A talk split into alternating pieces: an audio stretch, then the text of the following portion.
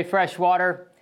Good morning to you all, or good evening, whenever you're watching this. Um, I, am going to jump right into it. I've got um, I've got some bones here on my table, like really old bones. There's there's like really old, no meat on them, no nothing. Like they've been out in the forest. That these aren't human bones, just to make clear. Uh, it's from a deer. Isn't that cool? It's uh, this is a vertebrae. It's um, it kind of looks like um, what the the Imperial Transport. Sean Sean was telling me it looks like the Imperial tr- Transport.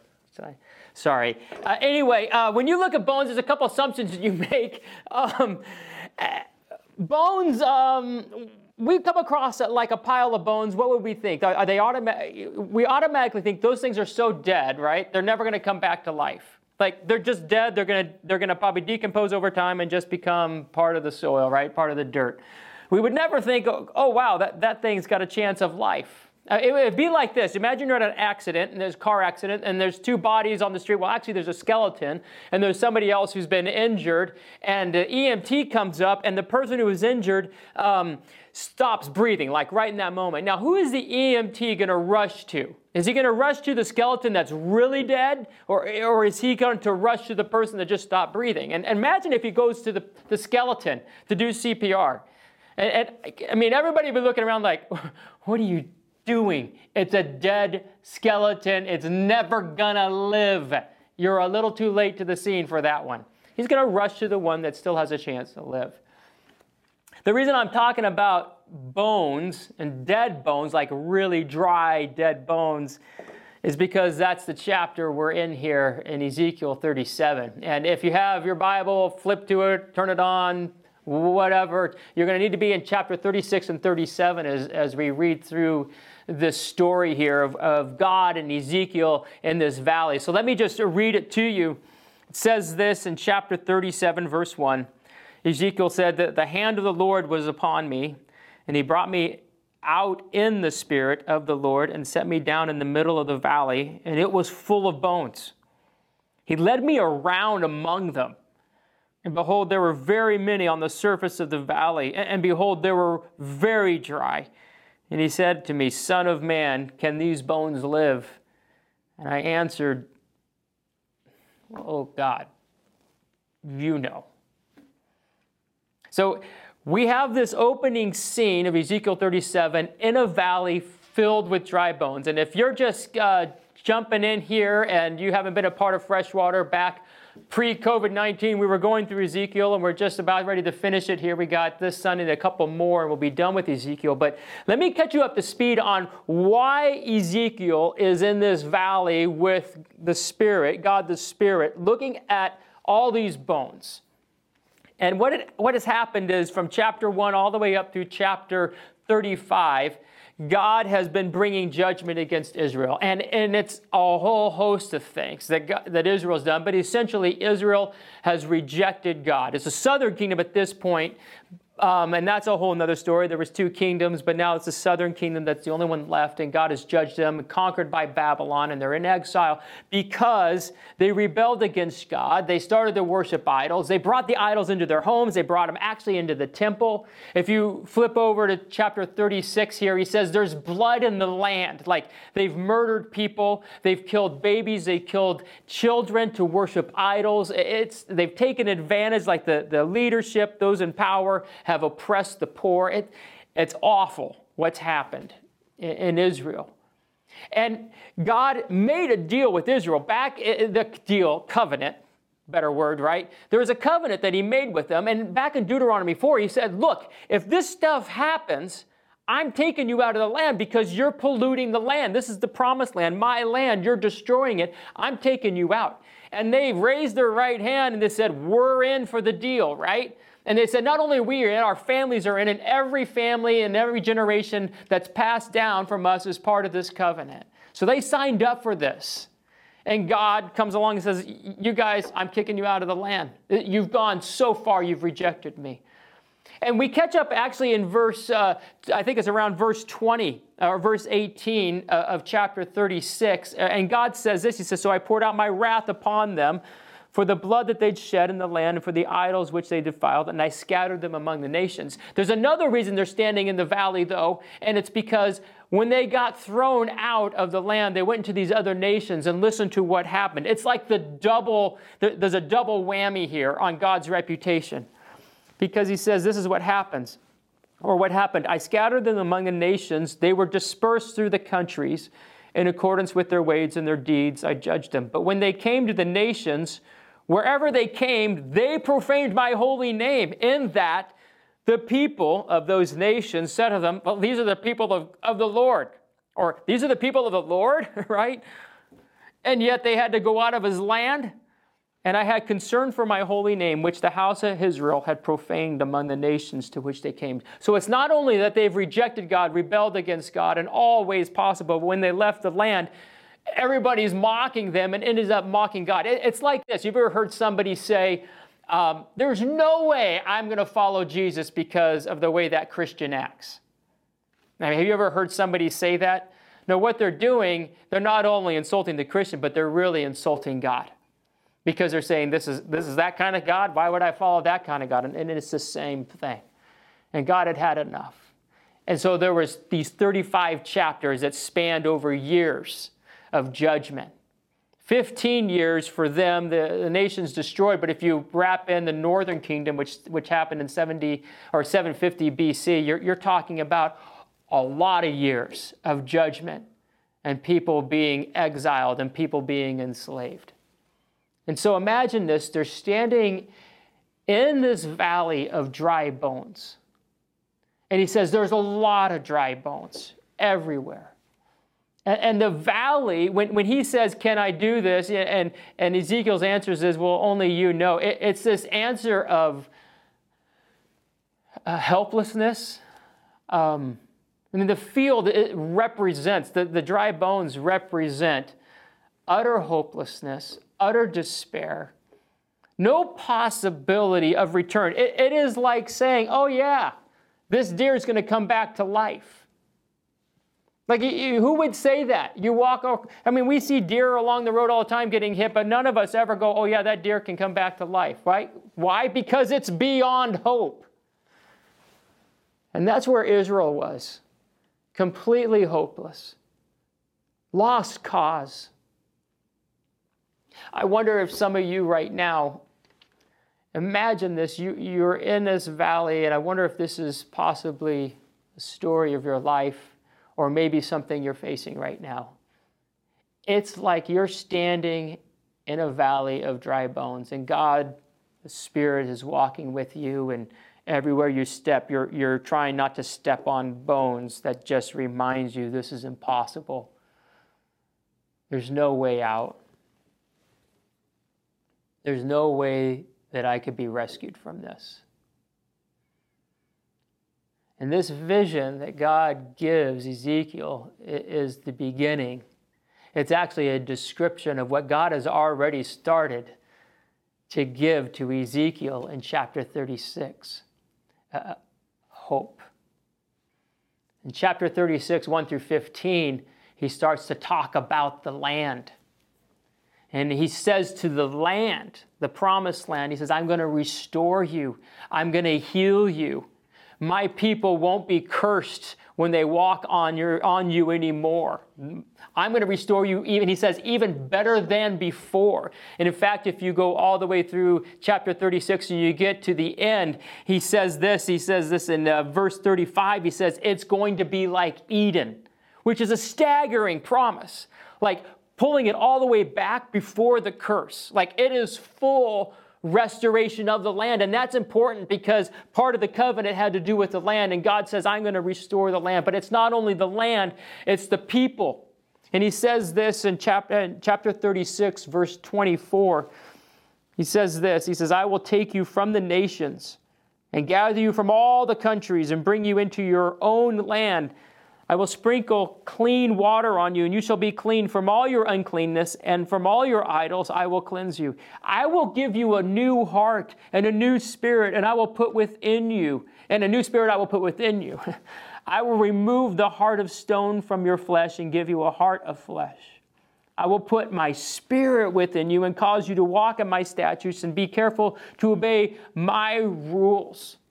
It's this promise now of spiritual restoration to the people. It's, it's, amazing. He's like, I'm going to restore you, and I'm going to give you the ability to obey me because you don't have it. I'm going to live within you. It, it's an unbelievable promise. And he goes on this promise to the people. And at the end there of chapter 36, he says this in verse 37 He says, I will also let the house of Israel ask for me or ask me to do for them. And he goes on to list these requests. And what it is, is God has stopped listening to Israel. He stopped listening to him. He said that I'm done. I'm done listening to you. You guys have rebelled against me. You've made it clear you don't want me. I'm done. And what he says right here is, I want relationship with you. I'm going to hear your heart's desire. I'm going to restore that connection where you and I talk to each other again. It's an unbelievable promise, unbelievable restoration. And so you have the land, you've got the people. Over in 37, you then have the nation. You have national promises, the covenant, right? And he says this over in verse 22. He says, I'm going to make them one nation in the land on the mountains of Israel, and one king shall be king over them all, and they shall no longer be two nations, no longer divided into two kingdoms. It's, it's, he's going to reunify the kingdom, no longer this civil war. All Israel will be one, one nation. And then he brings in another part of the covenant, the, the covenant he made with David with, a, with an everlasting line of kings that would come through his name. his family line. And he says, This, my servant David shall be king over them, and they shall have one shepherd. That's a big deal to Israel because the, the king, the, there's two thrones, there's two kings, they're all vying for power because you have the northern kingdom, the southern kingdom. Everybody's wanting power, and he's saying, No, what's going to happen is the line of David is restored to the throne. Well, that's Jesus. I mean, Jesus is the Messiah, son of David from the tribe of Judah, eh, Judah rather, and he's the one that's put on the throne. It's an amazing restoration of all the covenants that God had made with Israel. It's staggering. But not only that, as we look at these things, we could look at them and say, well, that's great for Israel, but what does that mean for us? The, the part that's really, I would say, for us is when you go back and you look in chapter 36, verses 24 through 27, that's, that's the new covenant, where Jesus comes and he puts within us a heart of flesh, or, changes our a heart of stone to a heart of flesh, and the Spirit comes to live within us. I mean, that, that is totally the new covenant. I mean, Jesus in Hebrews, it talks about Jesus, how he will sprinkle us clean with his blood. He washes us clean. That's, that's Christ. That's the new covenant. John 16, Jesus says, Hey, when I go, I am going to send the Spirit who's going to live within you. That had not been fulfilled up until Jesus. All these prophecies, Jesus is the fulfillment of these prophecies. It's, it's, it's incredible. It's for the church. And so there's a there's parts of this, and, and, and I may be tipping my hand how I look at all these things, but how do you, there's parts of this that are for Israel that he makes expressly for Israel, and yet within that, God is saying this is the new covenant as well. This is for anyone who would call on my name. It's an unbelievable moment. The possibility of life. Jesus actually says, I am the resurrection, I am the life. This is for anyone who would call in the name of the Lord. It's both. And so he, with all these in mind, he brings Ezekiel to this valley. It's a vision, it's the Spirit of God in him. A valley filled with bones. It's a vision of Israel, it's the dead people of Israel all those who have died spiritually, physically. It's, it's just the vision of all the death. And he asks Ezekiel, Do you think these dry bones can live? And Ezekiel's like, Well, only you know. It's not unbelief, it's not doubt, it's just what, what do you say when all you see is death? And so he said to Ezekiel in verse 4 Prophesy over these bones and say to them, O dry bones, hear the word of the Lord. Thus says the Lord God to these bones Behold, I, I will cause breath to enter you, and you shall live, and I will lay sinews upon you, and you shall cause, and, I, and will cause flesh to come upon you, and cover you with skin, and put breath in you, and you shall live, and you shall know that I am the Lord's. So I prophesied, Ezekiel said, as I was commanded, and I prophesied, and there was a sound, and behold, a rattling, and the bones came together, bone to its bone. And I looked, and behold, there were sinews on them, and flesh had come on them, and skin had covered them, uh, but there was no breath in them. And then he said to me, Prophesy to the breath, prophesy, son of man, and say to the breath, Thus says the Lord God, Come from the four winds, O breath, and breathe on these slain that they may live. So I prophesied as he commanded me, and the breath came into them, and they lived, and they stood on their feet, and an exceedingly great army. And so then he gives the interpretation of what's going on in verse 11. The Spirit says, He says, Son of man, these bones are the whole house of Israel. Behold, they say, Our bones are dried up, our hope is lost, and we are indeed cut off. Therefore, therefore prophesy to them and say to them, Thus says the Lord God, Behold, I will open your graves and raise you from your graves, O my people, and I will bring you into the land of Israel, and I and you shall know that I am the Lord when I open your graves and raise you from your graves, O my people. Uh, the prophecy, it, it, this vision happens in two stages. One is prophesy to the bones life, right? Or prophesy to the bones to come together, right? And can you imagine in that moment? I mean, they're standing in the middle of all these things, and, and it imagine and hear the sound. It's not even just seeing it, it's hearing, hearing the rattle of bones, right? Like, what is that? I mean, he's hearing it across the whole valley. And then are bones like whizzing around in the air? Are they going across the ground? Like, what does that look like? Bones are, are moving and rattling, sinew, muscle, tendons, organs, all these bodies are put back together. They're not breathing, but they all are put back together a whole. And then he says, prophesy breath, breathe on them. And in that moment, they all breathe and stand up. It's a, it's a stunning vision of what God wants to do. It's resurrection. Now, I want you to imagine if, if you were in exile and you are hearing this message for the first time. Because God makes it real clear. He knows the state they're in. And when they say this, our bones are dried up, our hope is lost, we're cut off. We're cut off from God, we're cut off from help. We have no hope. Can you imagine the first time Ezekiel describes this vision?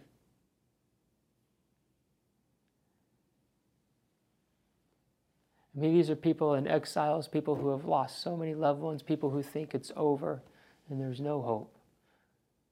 And I got to think, so many of them were like, please don't tell us this if this isn't true. Please don't jerk us around with this kind of news. I, my heart can't handle that. I can't handle being disappointed anymore. I can't handle another moment of disappointment, loss, death. This you, you don't joke around with this.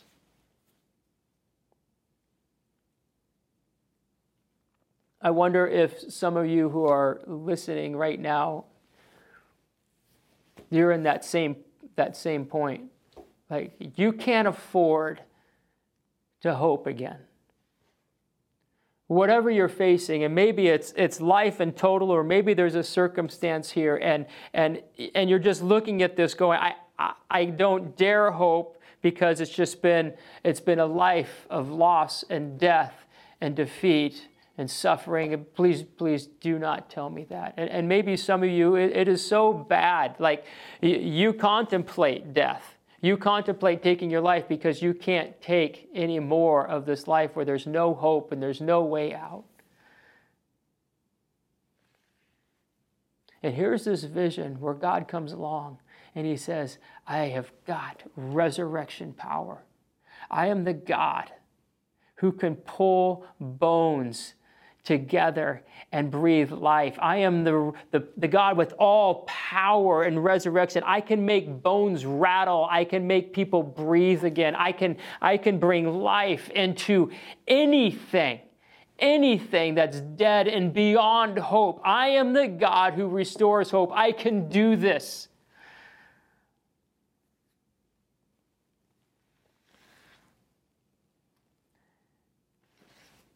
What's interesting is as we look at the new covenant, he says, Call on the name of the Lord.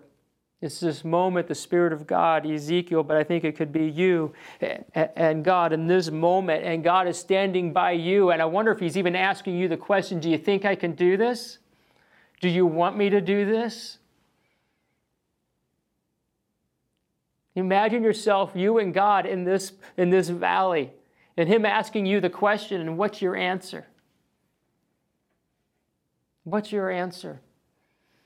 And before you give that answer, before we talk about it, I just want to sh- show you one more thing because it, it flips everything on its head. It, it really does. Because in this moment where God starts to say, hey, hope is now coming. I'm coming. I'm coming to rattle some bones. I'm coming to open some graves. But he says, I want you to understand what's driving all this. And he says this over in verse 22. He says this of chapter 36.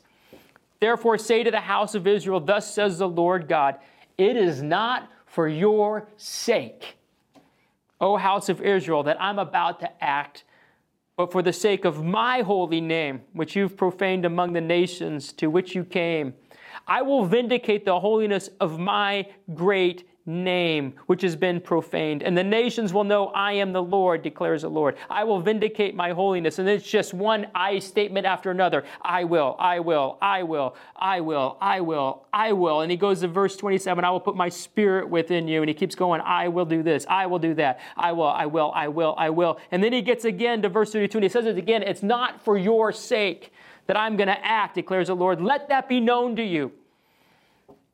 And he goes on and he keeps saying this so that the nations who are left will know that I am the Lord. And he says it again so that you will know that I am the Lord. I have spoken, says the Lord. In verse chapter 37, it's more of these things. Verse 13, you shall know that I am the Lord. He says it again. One verse later, you'll know that I am the Lord. And he ends verse 28 he says the nations will know i am the lord see what god is doing is in this moment he is coming in and he says this i want everyone to know i am the lord I have resurrection power. I have the power to redeem. I have the power to forgive. I have the power to take what is dead, what could never come back to life, and I can rattle some bones and I can open some graves, and I'm going to do it because I'm the Lord and I want everybody to know it. He wants you to know that He's the Lord. Like, it's the best thing that could ever happen to you and to me is to know He's the Lord and He's the Lord of the grave, He's the Lord of life. He's the resurrection. He's the one who can put the Spirit in us and, and we have connection with Him. So, Christ and you in this field, what are you going to say? And maybe today is the day for some of you who've never thought of this like this that God wants to come in and do this thing. And it's not just you, it's about Him and you getting to know Him.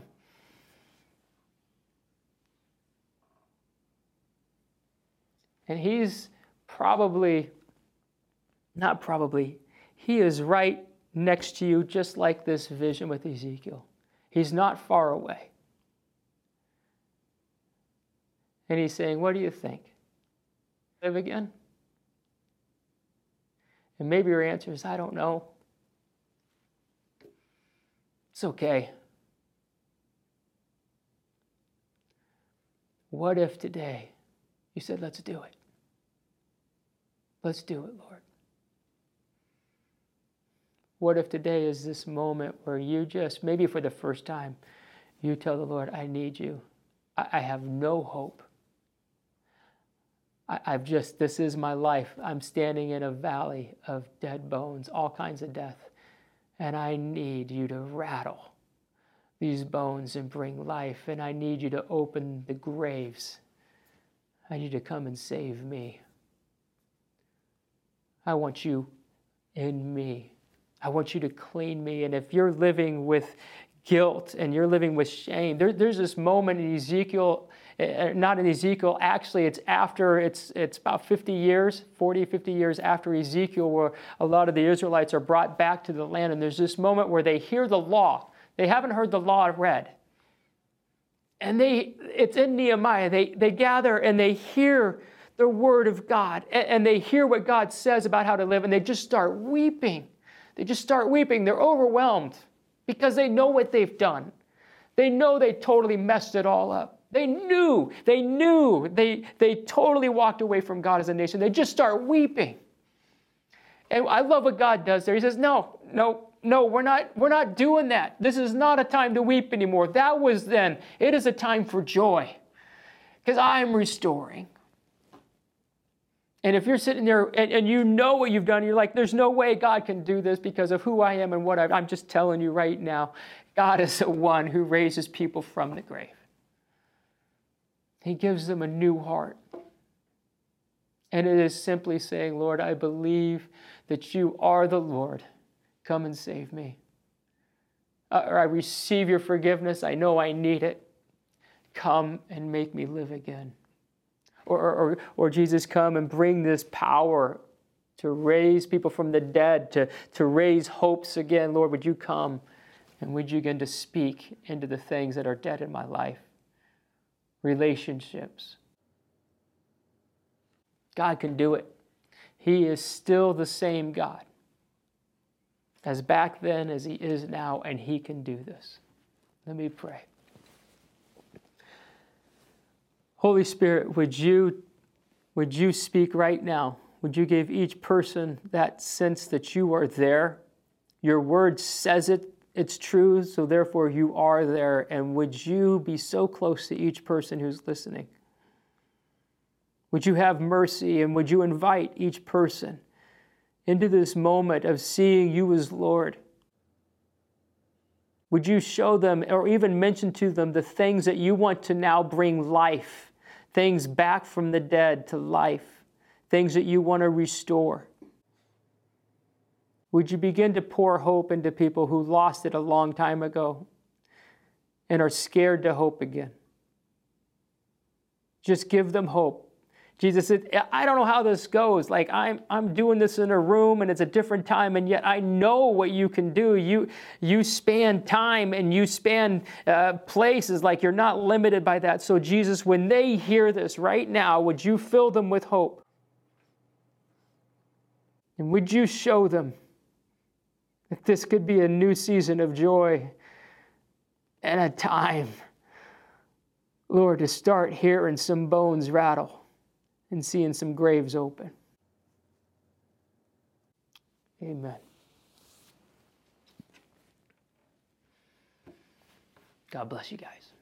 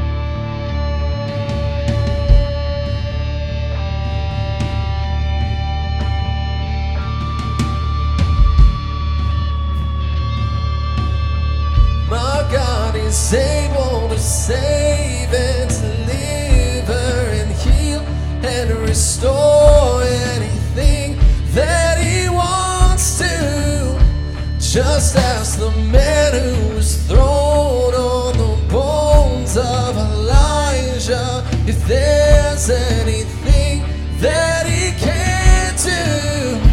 Just ask the stone that was rolled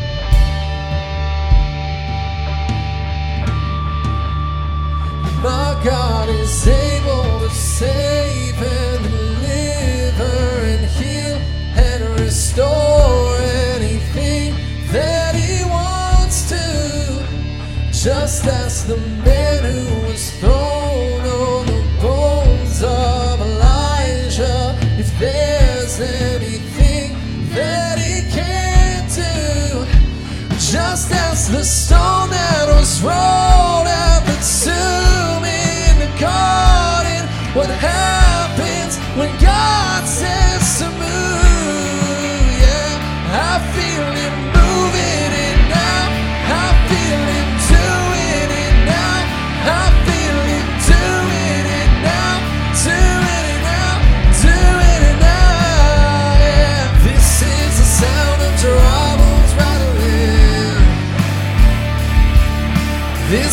the praise, make a dead man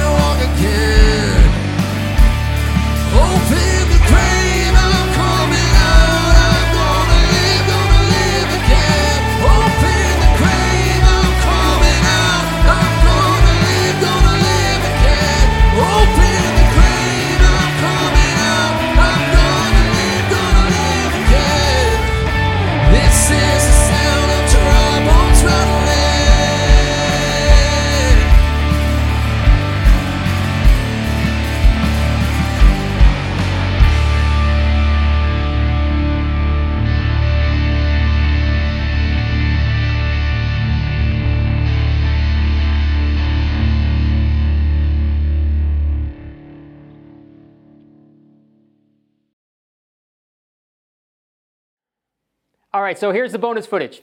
Um, last week I referenced uh, two people being kidnapped over in a country. I'm not going to mention the country's names, uh, but they were actually three young men. Um, son, one of them was a son of a pastor, and uh, what happened was they are finishing college or just finished college, and in their field uh, that they've been studying or just graduated with, uh, there was a government positions open, and so they took it. The problem was it's in a dangerous nation where there's terrorist activity, so it's a high risk, and so they go there, and while they're there, they get kidnapped and taken and, and put in this uh, room, hoods on their faces, uh, you know, in shackles, in chains like this, and and it goes on for several days. And each day, or I don't know how many times a day, but the the terrorists come in and say, "Hey, look, you need to memorize the Quran and say your prayers." And these three young men said, "No, we from an early age we've been taught the way of Jesus, and and we're only going to memorize His words. We're we only know the words of the Bible."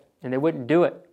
And so this went on for several days. And then uh, the leader of the terrorist group came in with a gun and pointed it at them, pointed at their heads and threatened them and said, Look, if you don't start doing this, we're going to kill you. I mean, it scared these guys, obviously, because they weren't messing around. And, and so what they started to do was even sing out loud. They started singing worship songs that they, they'd grown up singing um, at church. And this went on for several days. And meanwhile, back home, mom and dad didn't know any of this was happening until six days after the event. Somebody from the organization came and told the parents um, that their sons had been kidnapped. And that started this prayer uh, intercession going on and they started rallying calling people from all over the world and, and our church was a part of that of praying for these young men who had been kidnapped.